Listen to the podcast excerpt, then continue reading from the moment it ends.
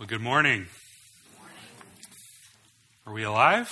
Well, let's try again. Good morning. Good morning. It's good to be with you this morning. I do want to make you aware, next Sunday, I will not be here. I'll actually be preaching to our brothers and sisters in Christ at Grace Christian Fellowship down in Largo. And I want to make you aware of that, to invite you to actually pray in two ways. First, please be praying this week that being down there would be a blessing to them, that they would be encouraged and built up by the preaching of the Word. But maybe more importantly, pray that me being there would be a way that the Lord would deepen our partnership and relationship with other like-minded brothers and sisters in Christ in our community. We are desperate to see churches here partner together for the sake of the kingdom advancing, not being territorial about our own church or our own reputation, but instead jealous for the reputation of Jesus. So please pray that my time down there would be a part of advancing that kind of relationship. Well, now, over the last several weeks, we have been considering how the book of Daniel teaches us to live with faithfulness and hopefulness as increasingly the church is pressed to the margins of society and culture. And we've been saying that the book of Daniel was written to a people who are even more disoriented than we are. Overnight, they were forced to figure out what it looked like to be faithful in a new land with new customs, new morals, new gods, and new religious convictions. And so in the first half of the book, we were looking at several moments in the life of Daniel and his friends in order to learn from their example what faithfulness to God in a nation that is not our home looks like. And we saw first that we should prioritize faithfulness over influence. Then we saw that we ought to depend upon God's wisdom rather than human wisdom, that we ought to fear God rather than fear man, that we ought to pursue humble confidence in view of God's glory, that we should hope in the kingdom of God rather than the kingdom of men. And then finally, last week, we saw that we should obey our trustworthy God, even when that obedience becomes costly. And this is usually where preachers stop preaching and move on to a different series. But now, in the second half of our book, we turn our attention away from the example of Daniel and his friends and turn our attention now towards the visions that God entrusted and revealed to Daniel. And as we consider these sometimes obscure and difficult to understand visions, we may well wonder why. God, why didn't you give us just 6 more stories? Wouldn't that have been more profitable for us as your people? And I think the Old Testament scholar Wendy Witter is helpful here. She explains this. Sometimes we need more than just seeing God act on someone else's behalf. When a friend finally lands just the right job, we may well rejoice with him, but we may also think, I'm glad God worked that out for you, but I don't see a promise that he'll do the same for me. When we see a friend's cancer go into remission, we're thankful for her sake, but we might also say to ourselves, sure, God can do what I need him to do, but will he? When a missionary recounts stories of God's miraculous activity against demonic forces, we're glad to be in God's camp, but we might also wonder, when is God going to do something miraculous for me? And the truth is, he may not. He may never give us the perfect job, a clean bill of health, or miraculous deliverance from whatever darkness you're facing. And so sometimes seeing that God is able to triumph over whatever ails or oppress us is not enough. Sometimes we need to see more than the particulars. Sometimes we need to see the transcendent, cosmic nature of God's rule over all creation. We need to be reminded that even when life falls entirely apart, never to be put back together again, that God is still on his throne. He is always and ever ruling. And this is the territory of the visions and the apocalyptic literature of Daniel 7 through 12. Now, if you've never heard that term, apocalyptic literature, it's simply a reference to a genre in Scripture that describes two types of Scripture, or two sections of Scripture, I should say. Daniel 7 through 12, and the book of Revelation in the New Testament. And it's a genre that celebrates God's victory over his enemies using metaphors and symbolism. And because apocalyptic literature employs so many metaphors, images, and symbols, the goal is simply to create an overall impression, not to provide extensive details about the course of future events. Now, you may be wondering, if the goal is simply to create an impression, an overall impression, why do these visions in Daniel and Revelation cause so much debate and division about how they line up with future events? Well, there's probably many reasons for this, but I think the most basic one is most of us don't understand how we should read and interpret apocalyptic literature. And as a result, we press the images and the symbols too far. We try to take too many details out of them. And so with that in mind, I want to begin our time together by highlighting 5 principles for faithfully interpreting apocalyptic literature. So first, we must exercise caution in interpreting highly metaphorical visions. Again, the goal of apocalyptic literature is to create an overall impression, not provide extensive details about the course of future events. That means, then, we should be cautious and reserved in trying to squeeze too many details out of these images. And further, even though there's going to be clear parallels and connections between some of the metaphors and symbols we'd see in one chapter of Daniel and another chapter of Daniel or in Revelation, we would also do well to be careful that we don't insist on a more specific interpretation of those images if it's not explicitly in the text. So, for example, we might think an image refers to a particular world event or a particular global leader or a particular nation. But if the Bible doesn't tell us that it refers to that specific person, we should be very hesitant to say it does. So, second, we must remember images communicate truth imprecisely. So certainly images, metaphors, symbols are intended to communicate truth, but they do so by way of comparison or analogy. They're not clear propositions. They're not saying, hey, this president is going to be some horrible person, or this specific kingdom is going to be the one that takes over the whole world. They're not doing that. They're not speaking by clear proposition. They're speaking by analogy. And so as one Old Testament scholar points out, the key to the interpretation of images is to find the point of connection and to not push the peripheral elements of that comparison. So we need to remember images communicate truth imprecisely. Third, we must interpret figurative language figuratively, not literally.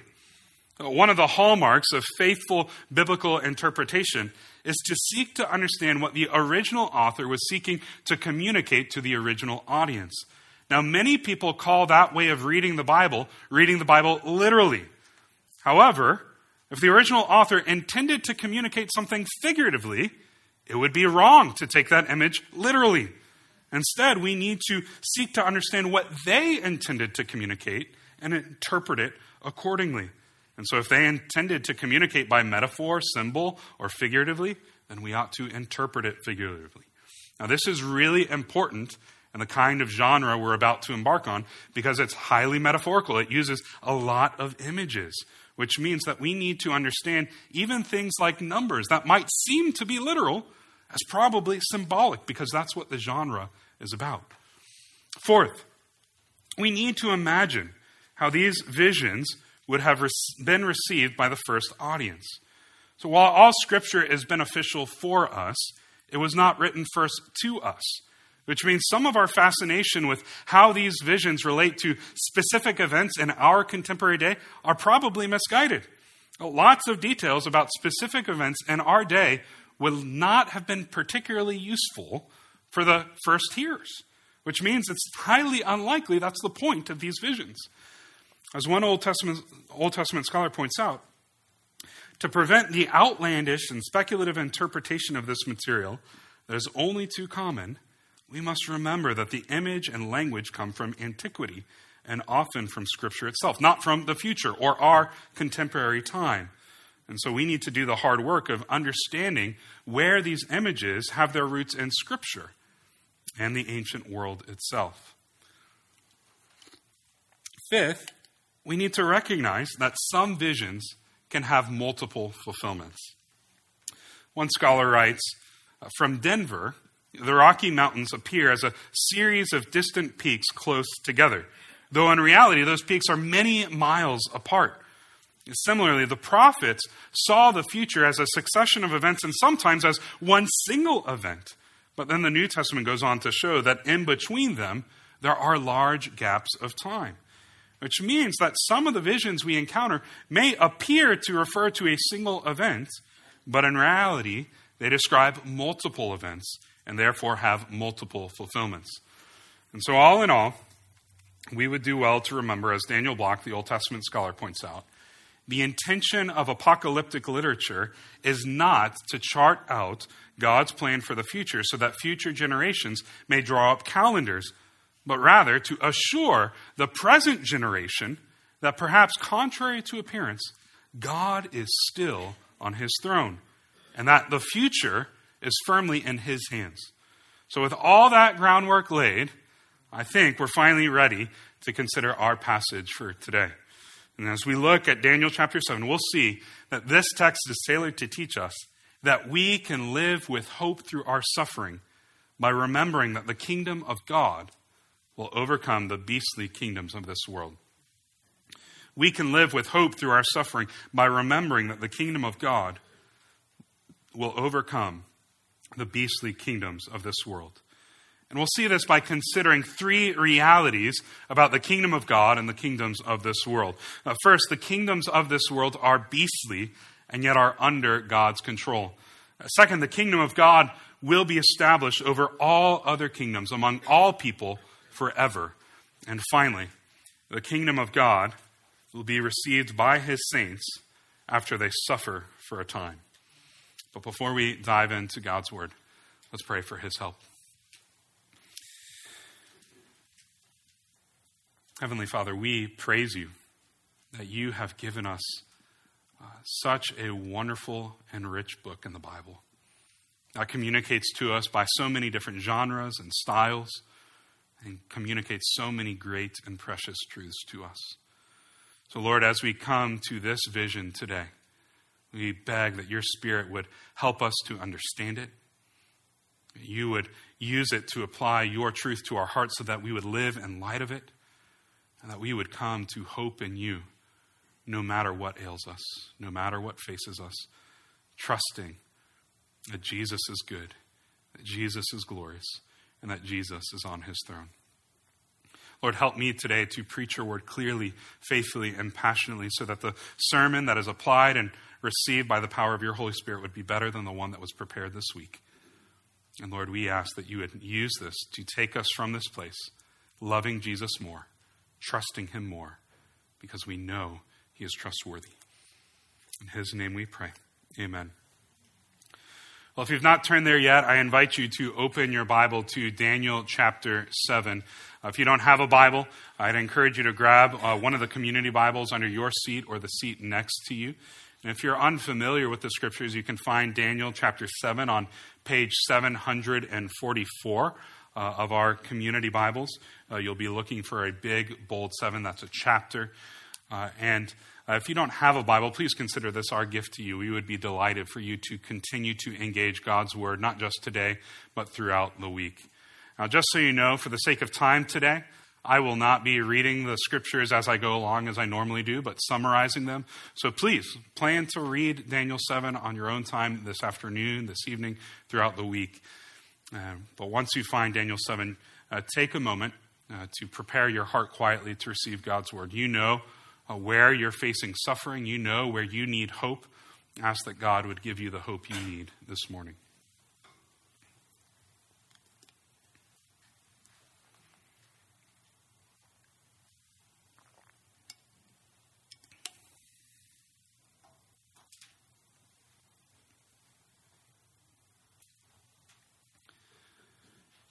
If you're ready to receive God's word, say, I'm ready. I'm ready.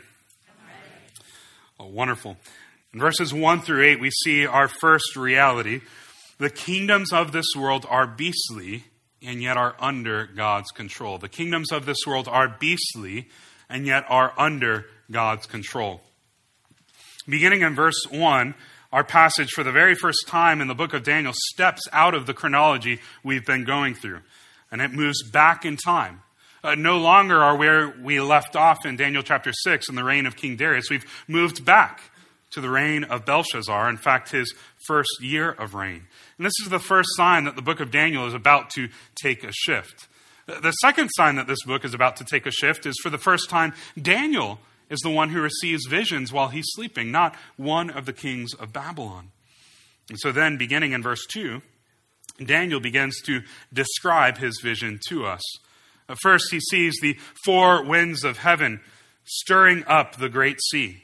And then in verse 3, out of the great sea emerge four great beasts who are terrifying. In verse 4, we see that one of these beasts is like a lion with eagle's wings that get its wings plucked up, and then something sets it on its 2 feet and gives it the mind of a man. In verse 5, we see that there's a second beast like a bear that's already devouring ribs, and it's told to arise and devour much flesh. And then we see in verse 6 that there's a leopard with four wings of a bird and four heads, and to it was given dominion. And then finally, in verses 7 and 8, we meet the fourth beast, one that is more terrifying, dreadful, and strong than the others. It was different than the other beasts, and it had 10 horns. And as Daniel was looking at these 10 horns, an 11th one came up, plucked the other 3 horns out, and had the eyes like the eyes of a man, and a mouth speaking great things.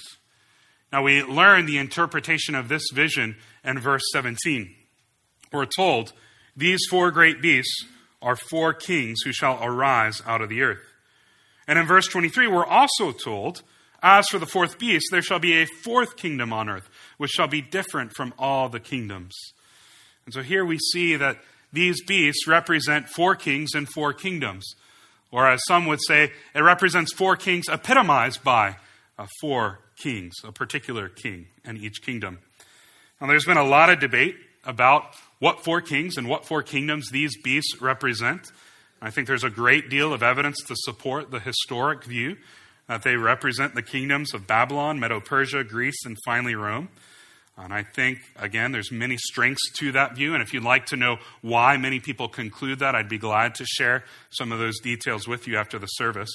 But as one Old Testament scholar points out, the greatest problem with that view is that chapter 7 goes on to describe the climax of the vision as the complete destruction of the fourth beast, and with it, all human evil power at the hands of one like a son of man and the saints of the Most High. But even today, more than 1,500 years after the fall of Rome, and probably closer to 2,000 or 25 years after this vision in Daniel, we're still looking to the future for that to happen. And of even more importance, the scriptures themselves, again, do not tell us which kingdoms these beasts correspond to. So then, we ought to allow the focus of our passage be our focus. And again, remember 2 of our interpretive principles from earlier. We must remember images communicate truth, and precisely. So as fascinating as the connections are between the images and beasts that we see here and their historical possible counterparts, the reality is those connections are being imposed upon the text. They're not given to us by the text. And so they are likely asking then these images to speak more precisely than they're intended to. Second, we again need to imagine how these visions would have been received by the first audience. And again, that means we need to focus on what would have been clear to the first audience. So again, let's look back then at these images and consider what would they have provoked within the first listeners. So first, we're told the 4 winds are stirring up the great sea, and the 4 great beasts come up out of the sea. Now, this image is of great significance because it calls to mind the chaotic sea of ancient Near Eastern combat myths. In these myths, the sea is represented as a chaotic force that wages war against God and his creation. So by invoking the image of beasts coming up out of the great sea, the vision is indicating the kingdom and these beasts they represent are forces set against God. Second, the overall impression of these beasts is terrifying. It seems, as Dale Davis points out, he wants these beasts to scare us. He wants us to register terror as we see these gross and frightful creatures. He seems to be teaching us something about the overall pattern of human history. He's certainly not blabbering blithely about progress in history. Rather, he seems to imply that on the whole, nations and kingdoms are out for conflict and conquest and control, that empires are bent to dominate and devour, no matter how well they started And no matter how many people they mangle or how much misery they inflict. It's as if the writer invites us to incorporate the doctrine of total depravity into our politics. The kingdoms of this age seem to seize on the thing told to the second beast, arise, devour much flesh. That seems to be the mantra of the kingdoms of this world. Daniel's vision is telling us that history is beastly. It's scary. He wants us to hold a clear realism about life in this world. And then third, the fourth beast is described specifically as different. And it seems we're supposed to see some significance in that difference. Again, Dale Davis is helpful here.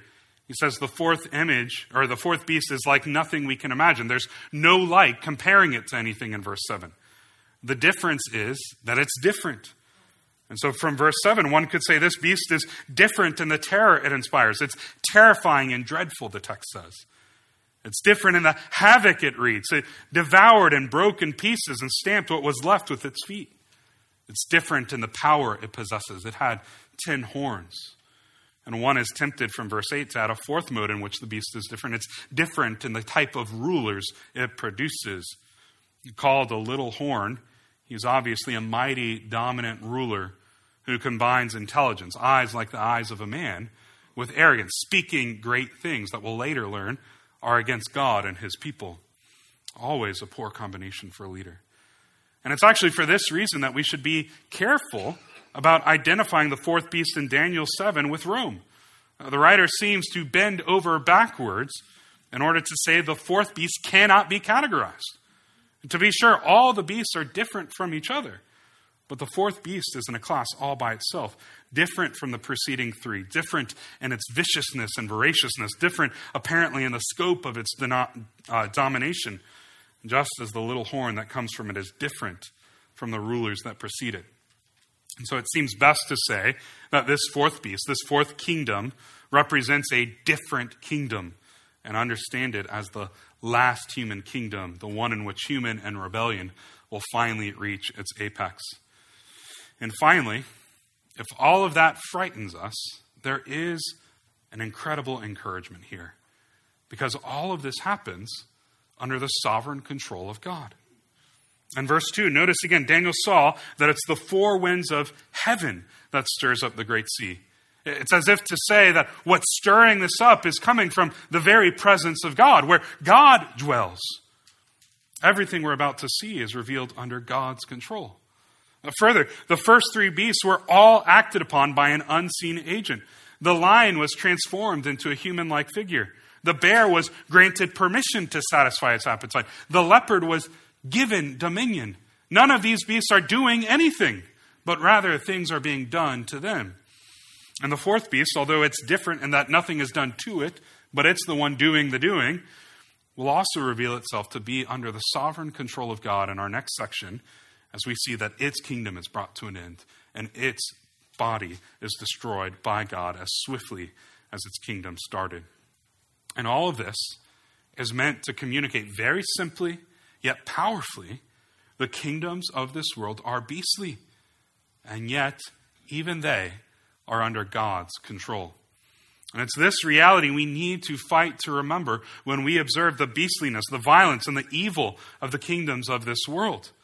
Of course, remembering God is in control of all these beastly kingdoms will not keep us from pain, but it should keep us from panic. It won't keep us totally from fear, but it should keep us from becoming frantic. These beasts truly are terrifying. They really do cause pain. And yet, we don't need to panic. We don't need to become frantic, because our God is completely in control. And in this way, the Christian faith enables us to be both more realistic about the brokenness of the world we live in and more hopeful. We can see and recognize the depth of human sin, even in something as good as democracy. We can recognize not only the kingdoms of this world are beastly, but we ourselves are beastly. And yet we can also remain hopeful, because even the worst, most wicked, most evil things that happen in this world are under God's control. What some intend for evil, God intends for our good and for his glory. I've said this before, but we see this most clearly demonstrated in the cross. The most evil, wicked, unjust thing to ever happen in the history of the universe. Jesus, the second person of the Godhead, crucified, though he was innocent, perfect, and righteous. And yet God takes what appears to be a disaster and turns it into life for us.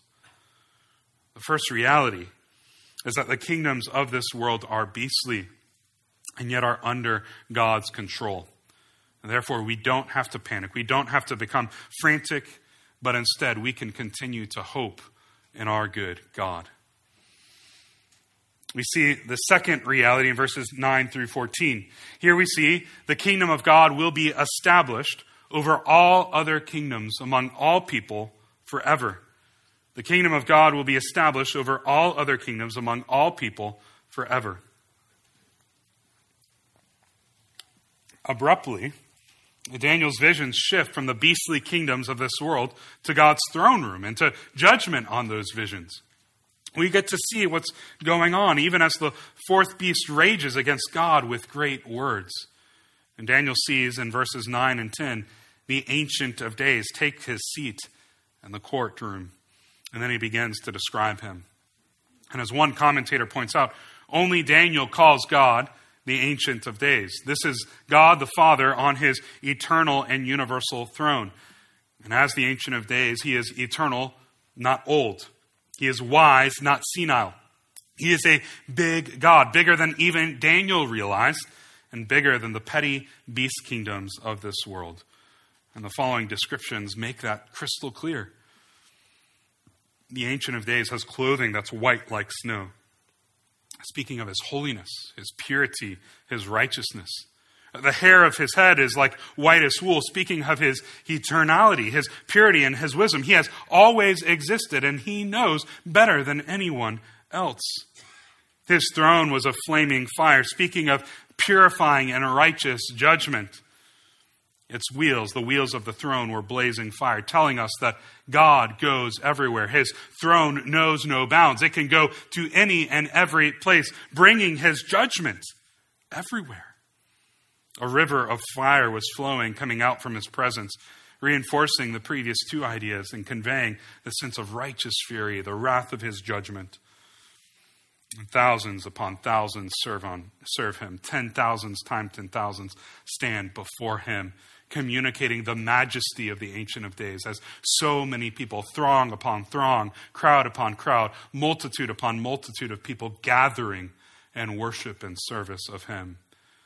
And after this glorious description of God the Father, he then shifts back to the little horn that had been speaking great words in verses 11 and 12. And we see even more quickly than this little horn had risen into power, the beast was killed, its body destroyed. It was given over to be burned with fire. Judgment had come for it. And even the other kingdoms lost their dominion. And then the scene shifts yet again. In verses 13 and 14, to one like a son of man who comes before the Ancient of Days with the clouds of heaven and receives dominion and glory and a kingdom that shall never pass away nor be destroyed. Further, this king and this kingdom is established among all people, all nations, and all languages. Once again here, we are reminded that our God is a missionary God from the very beginning, seeking to gather a people to himself from every tribe, tongue, and nation. And this is why we as a church long to make disciples, not just here, but among the nations. We want to see God exalted and worshiped by all people everywhere. As John Piper has said, missions exist because worship doesn't. But I don't want us to miss the power of the imagery that's invoked here. One scholar points out that cloud imagery associated with the Lord's appearances as old as Exodus, and the pillar of the cloud leading God's people through the wilderness. And during the climactic appearance of God on Sinai, the mountain was covered by a cloud. And in the tabernacle, God appeared in the cloud and was present in the most holy place. In fact, 2 out of 3 references to clouds in Scripture are associated with the presence of God. And then we also learn of one who rides on the clouds in Psalm 68, verse 4. The psalmist says, sing to God, sing praise to him, extol him who rides on the clouds. His name is the Lord, and rejoice before him. And this makes all of this so profound in its Old Testament context. The one, like the Son of Man, appears before the Ancient of Days, what seems to be riding on the clouds, with the clouds of heaven, which is the prerogative of God alone. And so again, as Wendy Witter points out in her commentary, we cannot miss what's happening in Daniel's vision. There is a fiery scene surrounding God, seated on the throne, and there is someone riding the clouds. In the Old Testament, God is the one who rides in the cloud. But in this single vision, there are two divine figures. The Ancient of Days sitting on his throne, and the one like the Son of Man riding on the clouds, receiving from the Ancient of Days a kingdom that would last forever, an eternal right to rule. Daniel is seeing here two powers in heaven, the one on the throne and a vice-regent sharing God's essence and receiving God's everlasting dominion and power. Here, we are getting in the Old Testament itself a window into the Trinity. Our conviction that there is one God and yet he exists in three persons, Father, Son, and Holy Spirit. And so we see here first the Heavenly Father, the Ancient of Days, sitting on his heavenly throne. And then we see one like a Son of Man, receiving the kingdom from God the Father, co-equal to the Father. But who is this Son of Man? Well, none other than Jesus. This is actually Jesus' favorite title to apply to himself. And I hope you're beginning to see why. So Jesus would say the Son of Man has authority to forgive sins.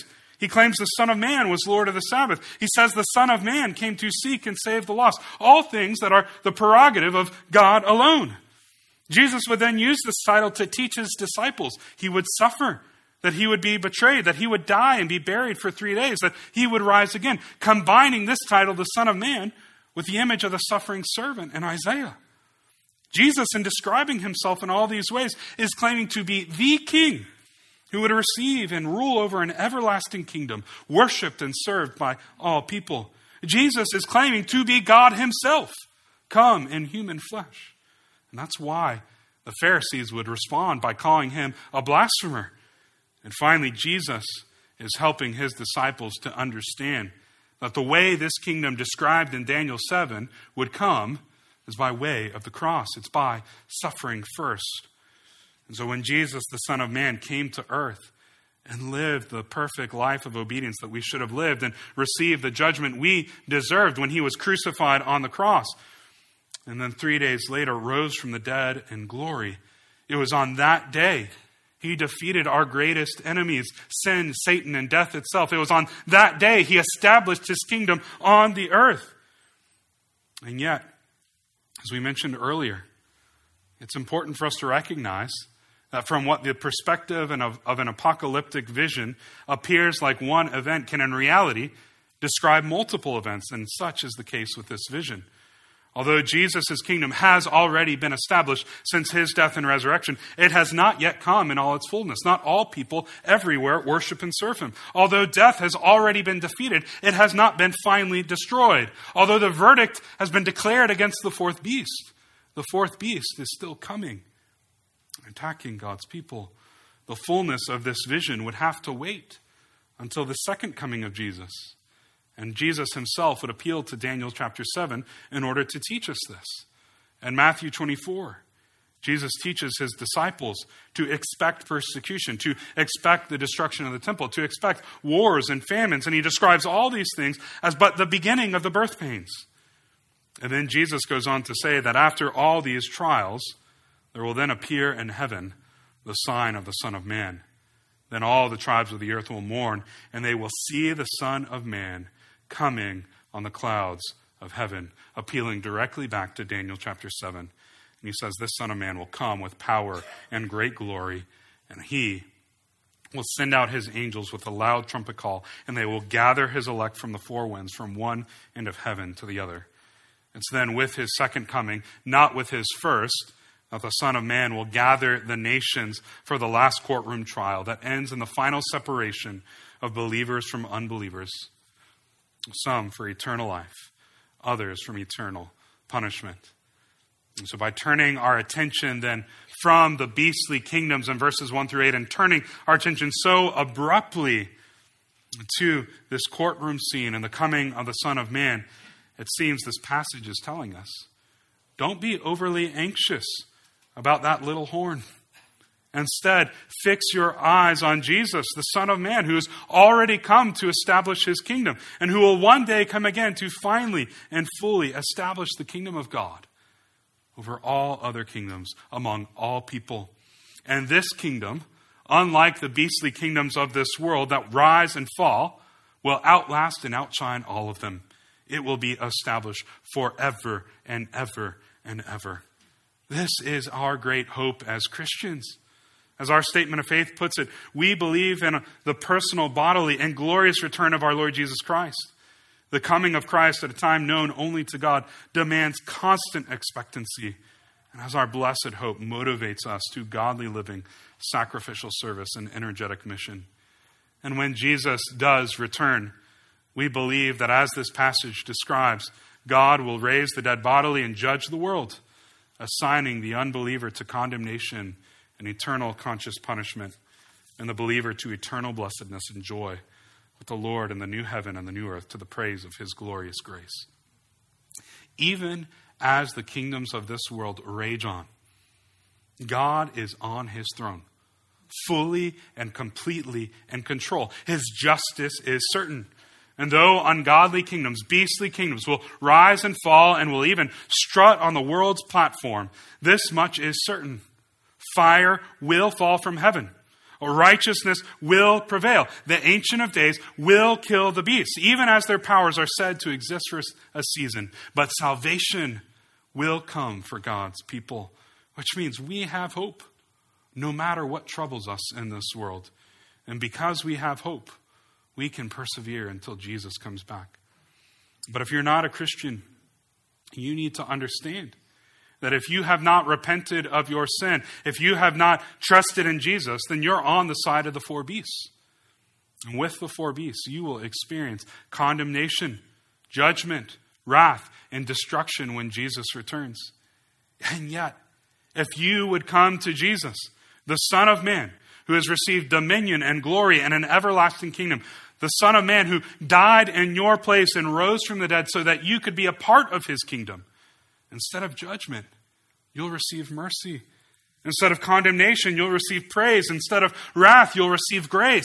Instead of destruction, you will experience abundant life. So I would plead with you, come to Jesus. Turn from your sin and trust in Christ. You'll be delivered. You'll receive the kingdom along with him. And if you need to talk more about what that means or what that looks like, please come talk with me after the service or any of our members. We would be delighted to tell you more about how you can receive this kind of hope in Jesus. And if you sense the urgency of this choice, but you're not ready to make the choice, please still come talk to us.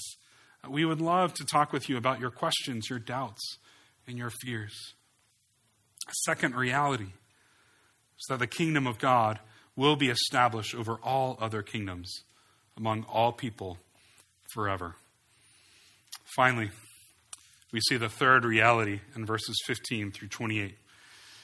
The kingdom of God will be received by his saints after they suffer for a time. The kingdom of God will be received by his saints after they suffer for a time. In verse 15, despite the unveiling of the final judgment on the four beasts and the glorious coming of the Son of Man who would reign over all the earth forever, we learn that Daniel is still anxious. He's still alarmed by these visions. Why? Well, it appears, though we don't know for sure, it appears that Daniel was hoping and expecting that after the exile in Babylon ended, all the pain, all the suffering, all the heartache would be behind him. He expected finally the people of Judah would now be under not the covenant curses, but under the covenant blessings of God again, experiencing his material provision. But now he finds out through this vision that the exile they have experienced is only the beginning. Currently, they're experiencing exile as a result of God's judgment for their disobedience. But now he's beginning to learn that they'll continue to experience exile, not as a sign of disobedience and judgment, but actually as a sign of faithfulness. living faithfully to God under the beastly kingdoms of this world. They would experience exile as a part of the normal course of living in a fallen world under beastly kingdoms. And of course, that would be disorienting for Daniel, as it's disorienting for all of us anytime our expectations are misguided and our hope is misplaced. This, as I've said before, is one of the most egregious wrongs and offenses of the prosperity gospel, of the health and wealth gospel. In it, we're taught that if we have enough faith in God, He'll give us health, wealth, and material prosperity. But if we don't get the promotion, if we don't get our cancer healed, if our life isn't otherwise miraculously blessed, then we're left to conclude either that our faith wasn't enough or God wasn't faithful. And rarely are people who buy into this prosperity gospel as blessed as Daniel was to realize that perhaps the problem was neither their faith nor the faithfulness of God. Perhaps the problem was our expectations. And this is precisely what the rest of this section will help us to see. What should we expect until the Son of Man comes with the clouds and glory? So in light of his anxiety, Daniel asks in verse 16, he asks one of the heavenly figures in his vision the truth concerning the vision. And as we've already heard, this heavenly visitor, probably an angel, explains the interpretation in verse 17 and 18. These four great beasts are four kings who shall arise out of the earth. But the saints of the Most High shall receive the kingdom and possess the kingdom forever, forever and ever. So even if we're fuzzy about some of the details, like which beast refers to which kingdom and what the precise timing of the Son of Man's second coming will be, we know at least this much. The four beasts are four kings, and the saints of the Most High will both receive the kingdom and possess it forever. That's the gist of this vision. This may be apocalyptic literature, but that's reasonably clear. You can't read verses 17 and 18 and say, I don't know what this vision's about. We know what it's about.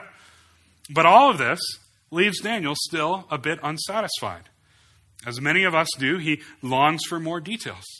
And so he asks for more information about the little horn and the fourth beast in verses 19 and 20. And as he describes what he saw in his vision, once more, it's here we learn for the first time in verses 21 through 22 what was going on between his first vision and the appearance of the little horn in verse 8 and the coming of the Ancient of Days in verse 9 in his second vision. And he says, as I looked, this horn made war with the saints and prevailed over them until the Ancient of Days came and judgment was given for the saints of the Most High. And the time came when the saints possessed the kingdom. This little horn was making war with the people of God and appeared to even be prevailing over them until the Ancient of Days comes and pours out his judgment.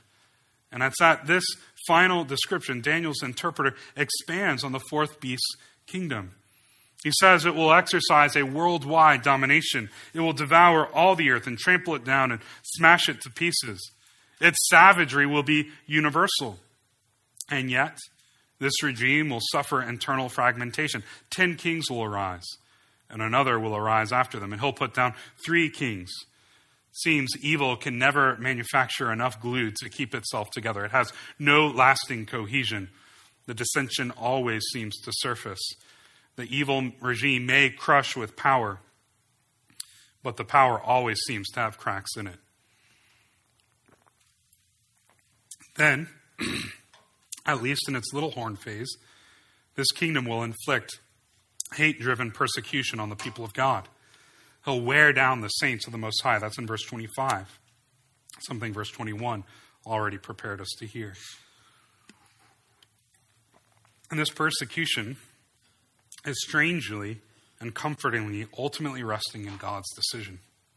For the saints are given into the little horn's hand, meaning given by God. This is happening according to God's design. And yet verse 25 would indicate the saints are given into the little horn's hand for a time, times, and half a time.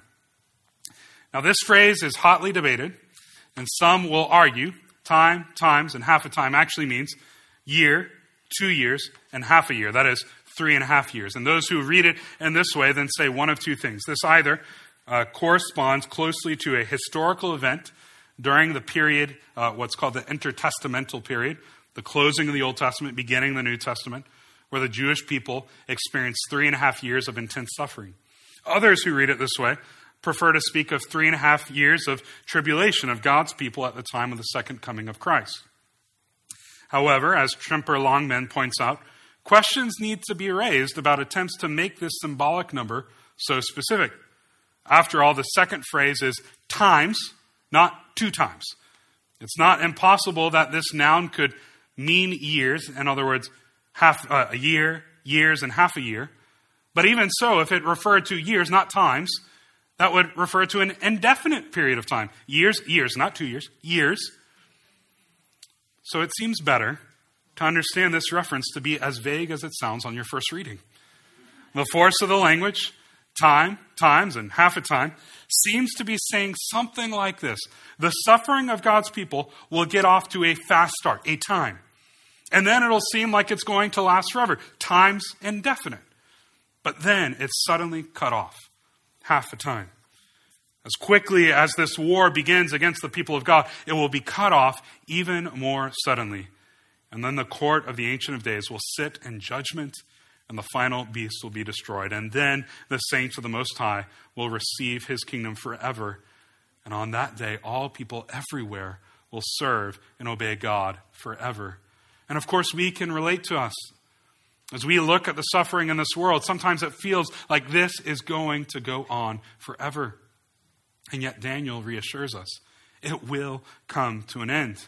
And on that day, if you are in Christ, you will reign and rule with Jesus in the new heavens and the new earth, as you always should have.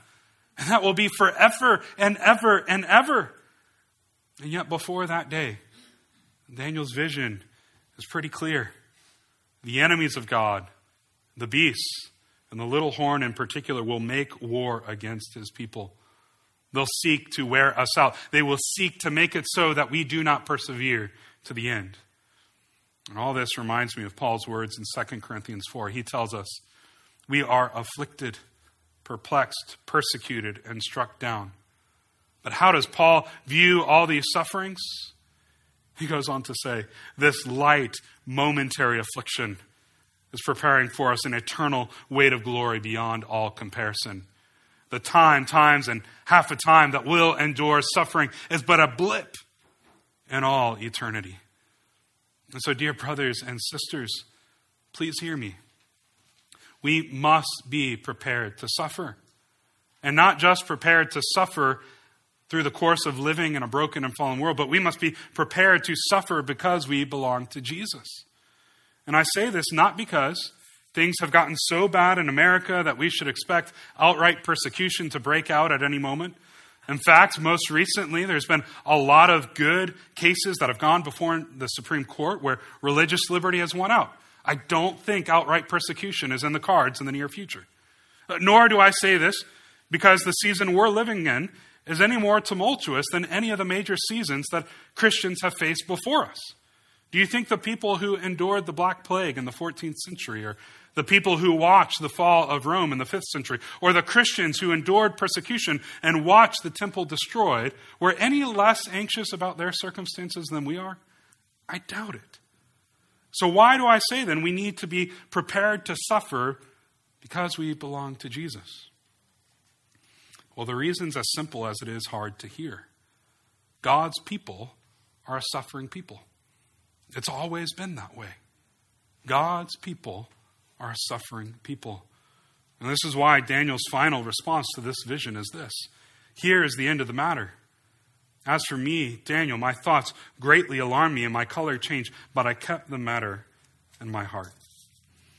Just as this was hard for Daniel to hear, it's hard for us to hear that suffering is normal. But the reality is, there have always been beastly kings and beastly kingdoms since the time of Babylon. And there will be beastly kings and beastly kingdoms until Jesus comes back. And just like for Jesus, it was suffering first and then glory, so too for us, it will be suffering first, then glory. And the only thing that will enable us to endure this alarming news and to persevere for a time, times, and half a time is to keep our eyes fixed on the eternal weight of glory that's been prepared for us. And faith, we need to look beyond our suffering to the day when, as our text says, the court shall sit in judgment, and his dominion shall be taken away to be consumed and destroyed to the end. And the kingdom and dominion and the greatness of the kingdoms under the whole heavens shall be given to who? To the peoples, the saints of the Most High.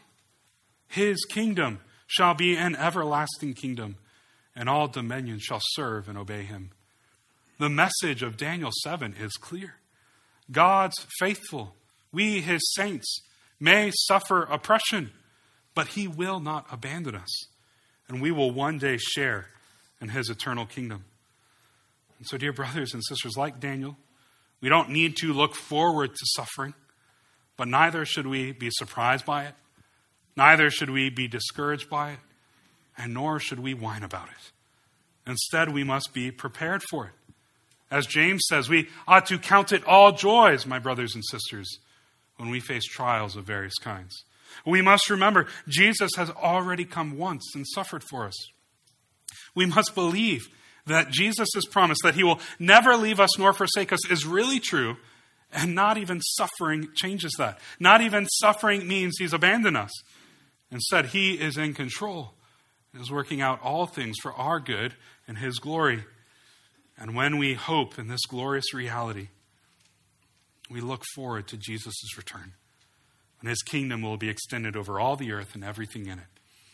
And on that day, by his grace, we will receive the kingdom and the dominion and the greatness of the kingdoms under the whole heaven. That is our great reward, but it will only come after we suffer for a time.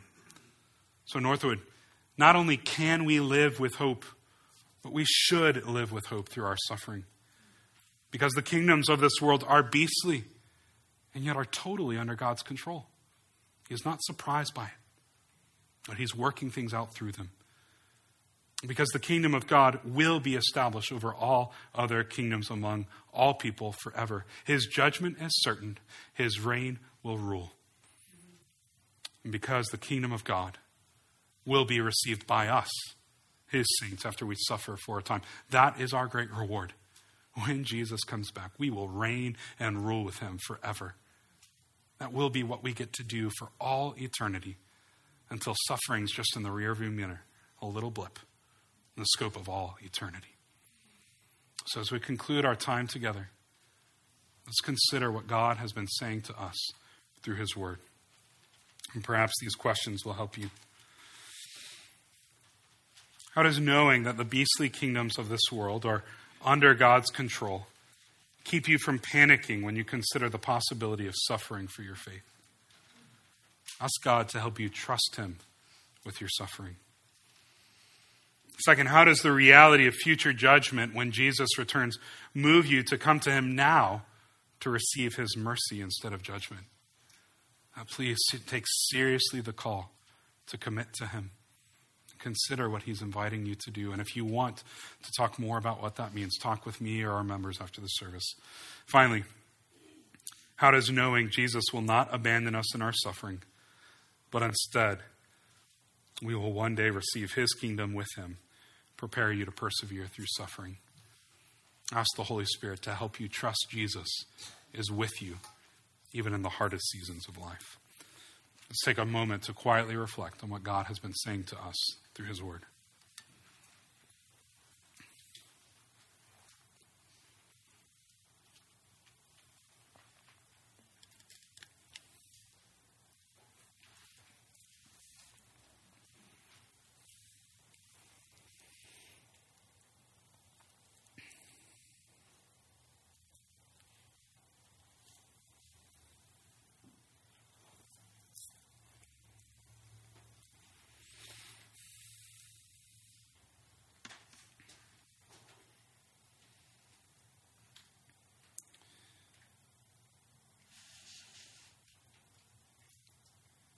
Ancient of days,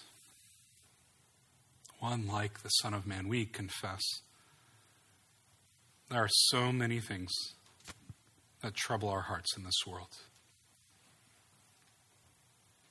It is so obvious that the kingdoms of this world are beastly.